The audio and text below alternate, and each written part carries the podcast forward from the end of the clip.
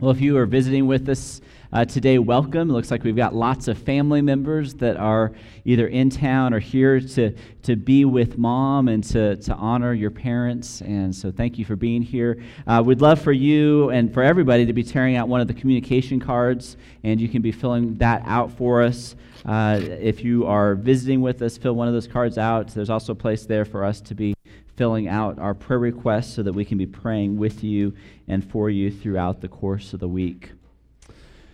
Well, we just got back from a week at Pepperdine. Uh, we had a, a, group of about 50 that headed out there for a great week of lectureships. The praise team was able to present and lead worship for a couple of the sessions, and it was just a rich week. Uh, several stayed behind and went to San Diego for the weekend and spent uh, an extended trip there. So it was a, a rich week, and we will have uh, more to report on that and more uh, influence of that uh, throughout the, the weeks and months to come. Pepperdine has been a very important part of, of just the spiritual development of this congregation. This morning, uh, we are going to continue our series on the core practices, and it's a, a timely one for moms because we are talking about total surrender.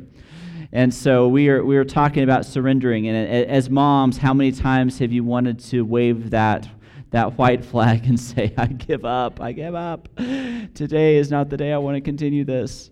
Uh, but moms give up so much for us and make so many sacrifices, and even when they feel like they want to give up, they continue to give themselves up for the sake of their families and continue to, to surrender for us.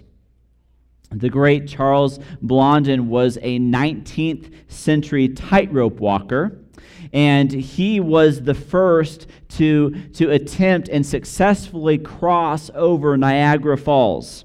And on June 30th, or 1859, he stretched the tightrope across Niagara Falls. It was over a thousand feet long and 160 feet above the water, and he successfully walked across this rope. Uh, there was no harness, no net, just Niagara Falls, right? Which is not a place you want to fall into from 160 feet up. And so he attempts this and successfully goes across. There's a huge crowd of 25,000 people watching this happen in front of them. And so he successfully gets across to the other side. Some of you are like, no, I don't think so.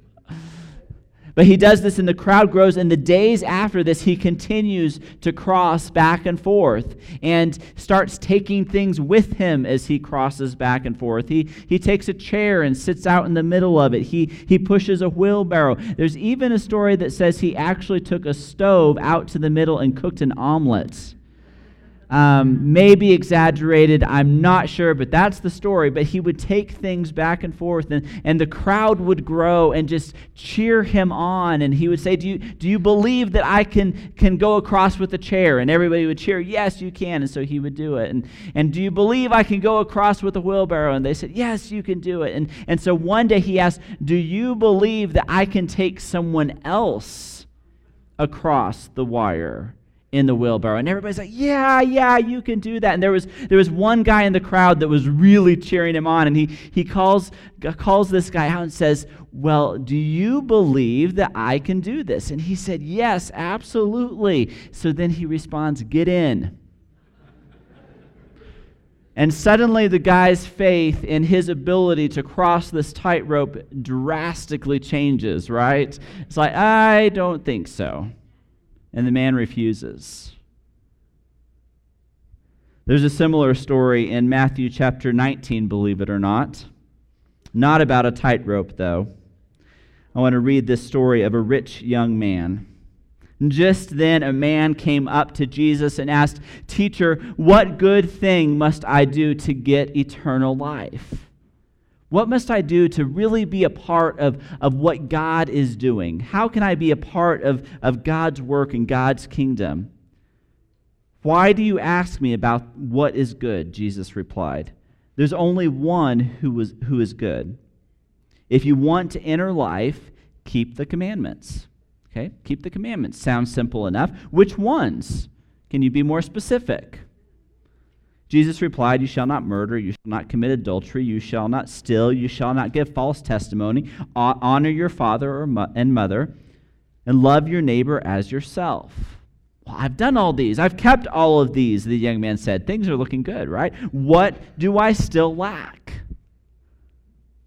Jesus answered, If you want to be perfect, if you want to get it all right, Go, sell your possessions, and give to the poor, and you will have treasure in heaven. Then come follow me. Then the young man heard this, or when the young man heard this, he went away sad because he had great wealth. Now, we can talk a lot about money. That's not what we're talking about today. But he had great wealth, and so he didn't want to get into the wheelbarrow. He believed, but he didn't want to get in. And so he walked away sad, knowing that this great offer was there, but he just couldn't make the sacrifice to get in. Then Jesus said to his disciples, Truly I tell you, it's hard for someone who is rich to enter the kingdom of heaven. Again, I tell you, it's easier for a camel to go through the eye of a needle than for someone who is rich to enter the kingdom of God. Then the disciples heard this. They were greatly astonished and asked, Who then can be saved? This just seems impossible. Who, who can be saved? And Jesus looked at them and said, With man, this is impossible, but with, all, with God, all things are possible. And Peter answered him, We've left everything to follow you. What then will there be for us? Jesus said to them, Truly I tell you, at the renewal of all things, when the Son of Man sits on his glorious throne, you who have followed me will also sit on twelve thrones, judging the twelve tribes of Israel. And everyone who has left houses, or brothers, or sisters, or father, or mother, or wife, or children, or fields for my sake will receive a hundred times as much and will inherit eternal life. But many who are first will be last, and many who are last will be first. And so we have this call here. Jesus gives us this story of this man who is faced with a decision. Will you get into the wheelbarrow and go across? Do you really believe that he can do what he says he's going to do? And will you put your trust in that and totally surrender your life over to that? Jesus says, do you believe?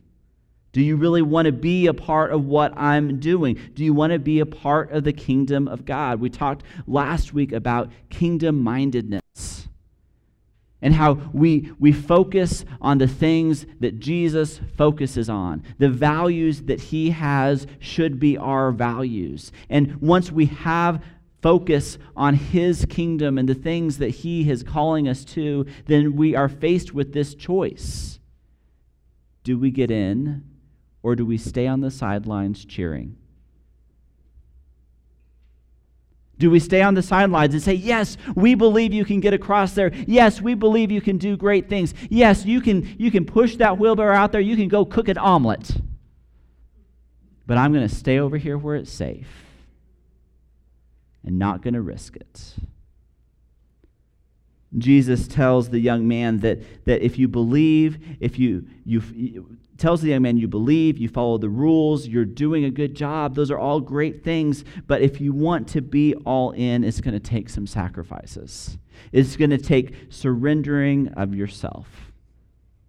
And so we've been in this series over the last several weeks talking about the core practices, the things that we do to help us become more like Jesus, to help us act more like Jesus. And so the first week we talked about worship, then we talked about prayer, and then we talked about Bible study, and last week we talked about kingdom mindedness. And each of these things are practices that help us to become more like Jesus. And so today we look at this idea of total surrender.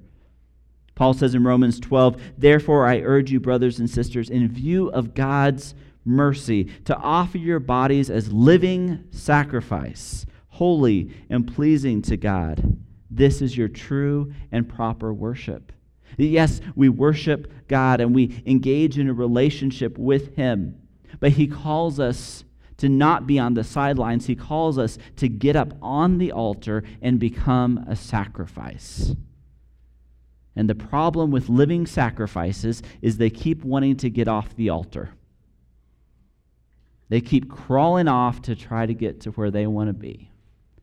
But he calls us to sacrifice, to become a, a, living sacrifice. That's not something that's comfortable. That's not something that's easy. We offer our bodies, all of who we are. Every bit of our being is called to be in a way of life that is kingdom focused. And so we have this question how do we cultivate a life of sacrificial service? How do we cultivate this? And so our key idea is, is I dedicate my life to God's purposes. We dedicate our lives to God's purposes, and, and to do that, we become living sacrifices. The great theologian uh, Bonhoeffer said it this way The cross is laid on every Christian. It's laid on every Christian. The first Christ suffering, which every man must experience, is the call to abandon the attachments of this world. Abandon the attachments of the world, the things that we really like, the things that we are attached to. The first thing that we have to do to follow Christ is to let go of those things. It is that it is that dying of the old man which is the result of his encounter with Christ. We have encountered something so much better. Christ is so much better than the things that we're attached to.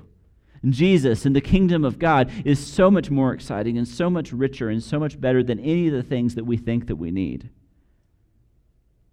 And as we embark upon discipleship, we surrender ourselves to Christ in union with his death we give over our lives to death. And thus it begins. The cross is not the terrible end to an over, otherwise God fearing and happy life, but it meets us at the beginning of our communion with Christ. When Christ calls a man, he bids him come and die. And so we're called to be sacrifices. We're called to die to self. Paul describes it this way I've been crucified with Christ, and I no longer live, but Christ lives in me. The life I now live in the body, I live by faith in the Son of God, who loved me and gave himself for me. And so Paul recognizes here that we have to surrender ourselves to God. That it's not about our lives, it's about His. It's not about what we want, it's about His kingdom and His purposes. And so we live by faith through that. But it's key to see there that, that His love for us comes first, that He Himself dies for us. And it is because of that that we respond to that. God demonstrates his commitment to us. He's not asking us to do something that he hasn't already done. Romans 5, God but God demonstrates his own love for us in this. While we were still sinners, Christ died for us. And so, yes, we're called to die. Yes, we're called to be sacrifices, but we're not called to do anything that God has not already done. The Jesus has, has stepped out into that already. He has gotten into that wheelbarrow and gone out into the tightrope. And so the things that he has called us to is not absent of his own experience. That if we're called to be sacrifices, if we're called to die to self, has Jesus done anything less than that? Has he asked us to step out into anything that he hasn't already done? Jesus put his life on the line for us. And he lived this calling out for us before he called us to it before he had that expectation for us that we would die to self and sacrifice everything and surrender everything for the sake of his kingdom, he did it first. God wants to have a relationship with us. And he calls us and he initiates a relationship with us by, by sending us his son who emptied himself, who sacrificed himself, who surrendered all of his own desires and all of his own wants and surrendered all of his own needs for the sake of the kingdom of God, for the sake of God's purposes for us. Jesus doesn't ask us to get into the wheelbarrow without us already without him already doing it. Jesus, knowing the path that he would take, and knowing what it would take to be his disciple, knowing what it would take to follow after him, he says this Whoever wants to be my disciple must deny themselves and take up their cross daily and follow me. For whoever wants to save their life will lose it, but whoever loses their life for me will save it. What good is it for someone to gain the whole world and yet lose or forfeit their very soul? Whoever is ashamed of me and my words, the Son of Man will be ashamed of them when he comes in his glory and in the glory of the Father and of the holy angels. And so, have you surrendered your own fears? Have you surrendered the, the shame that you have for Jesus? Are you ashamed of him? Because as followers of him, as disciples of him, as, as ones who bear his name, the two are not compatible. To be ashamed is not congruent with being a follower of Jesus. But there's hope we see throughout the Bible people who were called to very great things and were complete screw ups. Right? The entire Old Testament is the story of God creating a people to be a blessing to the world, and they blew it. And He continues to pursue them, and He continues to love them. And so, in this call to sacrifice everything, in this call to surrender to God's will for our lives, there is tremendous grace as well. Peter's a great story of this, right? Where Peter is convinced, I, I'm going to stand strong. I'm going to be the guy. Jesus, you can count on me. And then the rooster crows, and oops, he denies Jesus three times. He's totally ashamed of the one he has called master. He has not surrendered everything. He has given into fear. He has given into his own selfish flesh and said, I don't know him. I'm not following him. I don't know who that is. Oh, we love the story of Peter, right? What I love about the story of Peter is, is that he completely messes it up but it is on that rock that the church is built. And Peter still becomes this incredible leader of the early church. That even though he made those mistakes of, of not surrendering when he knew he should have, God still uses him in incredible ways. He's still very much a part of the plan, he's still very much a part of the kingdom of God.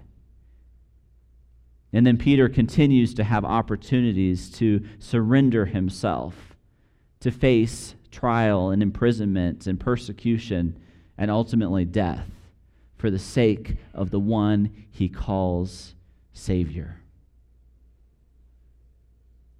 And so, how many times in the Bible do we see this pattern?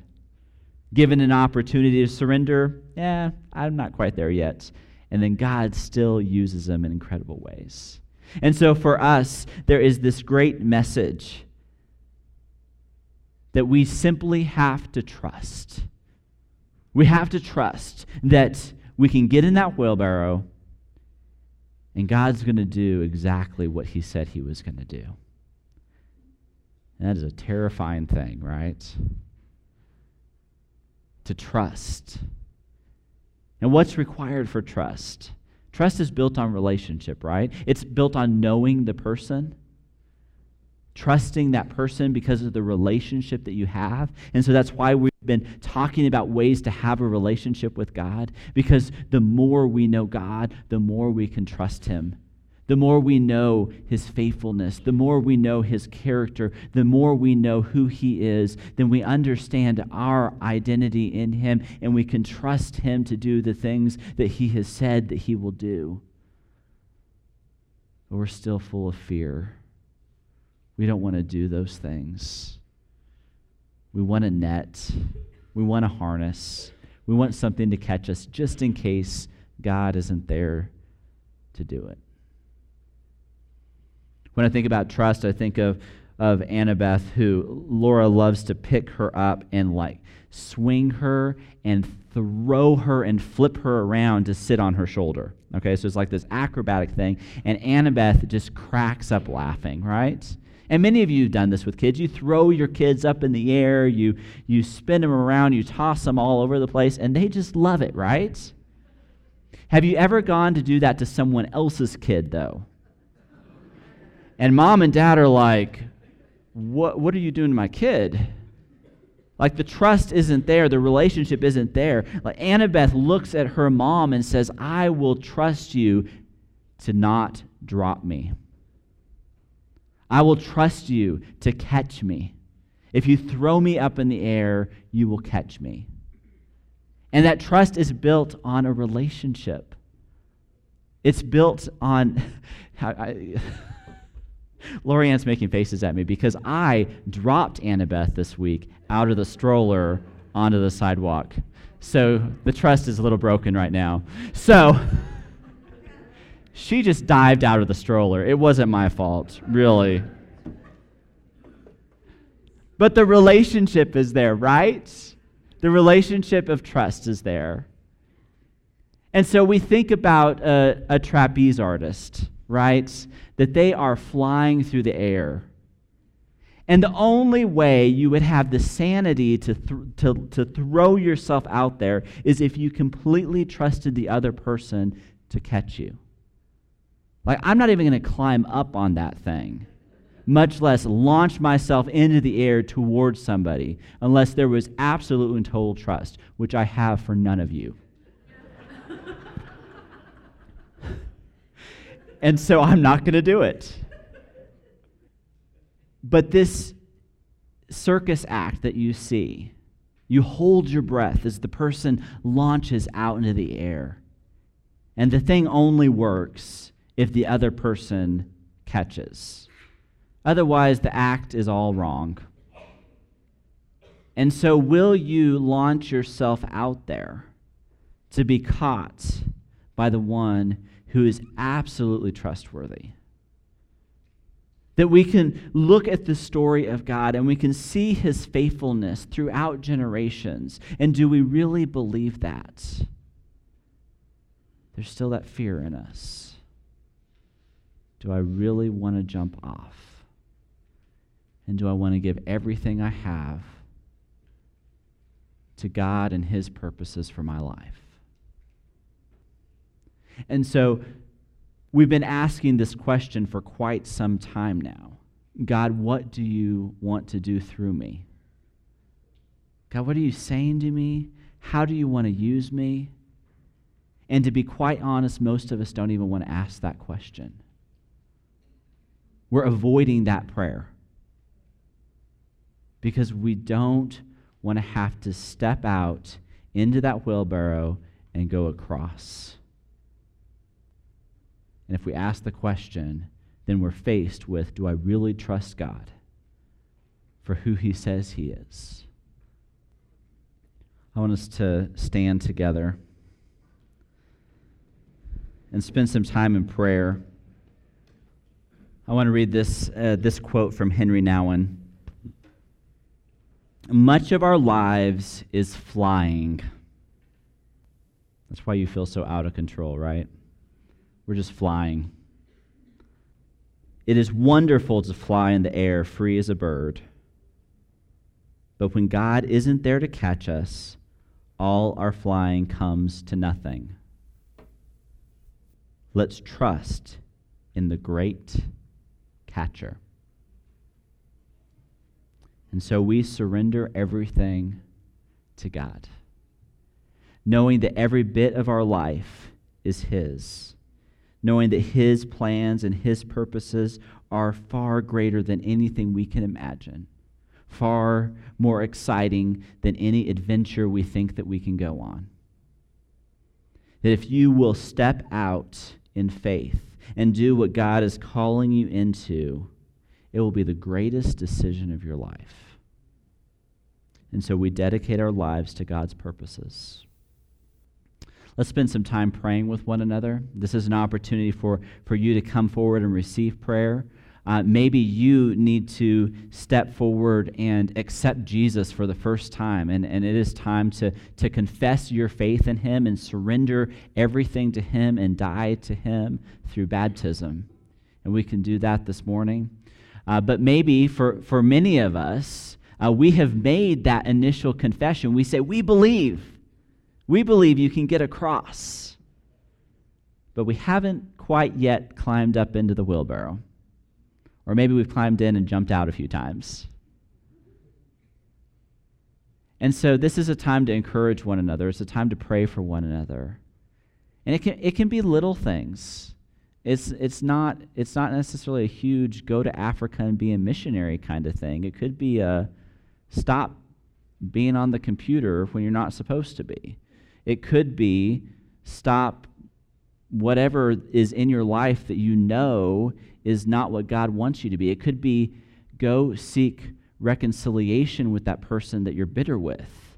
It could be a lot of little things, it could be a lot of big things. You're surrendering yourself and you're, di- you're dying to your own desires, and you're saying, God, your plan is greater than my plan.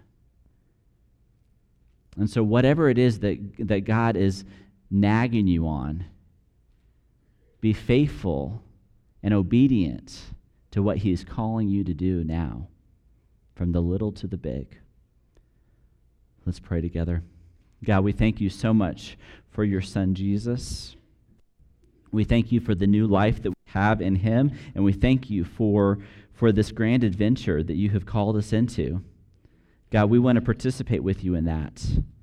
And it's not a drag and it's not a discouragement. It is exciting and life giving more than anything that we can ever imagine. And so sh- show us the life that is found in the things that you have called us to. Show us the great passion and energy and excitement that can be found in your work in your kingdom. Continue to speak to us and challenge us, encourage us. Forgive us for the times that we drag our feet and are reluctant to be obedient. God, we give this time to you now as we continue to pray as we worship and sing. It's in Jesus' name we pray. Amen.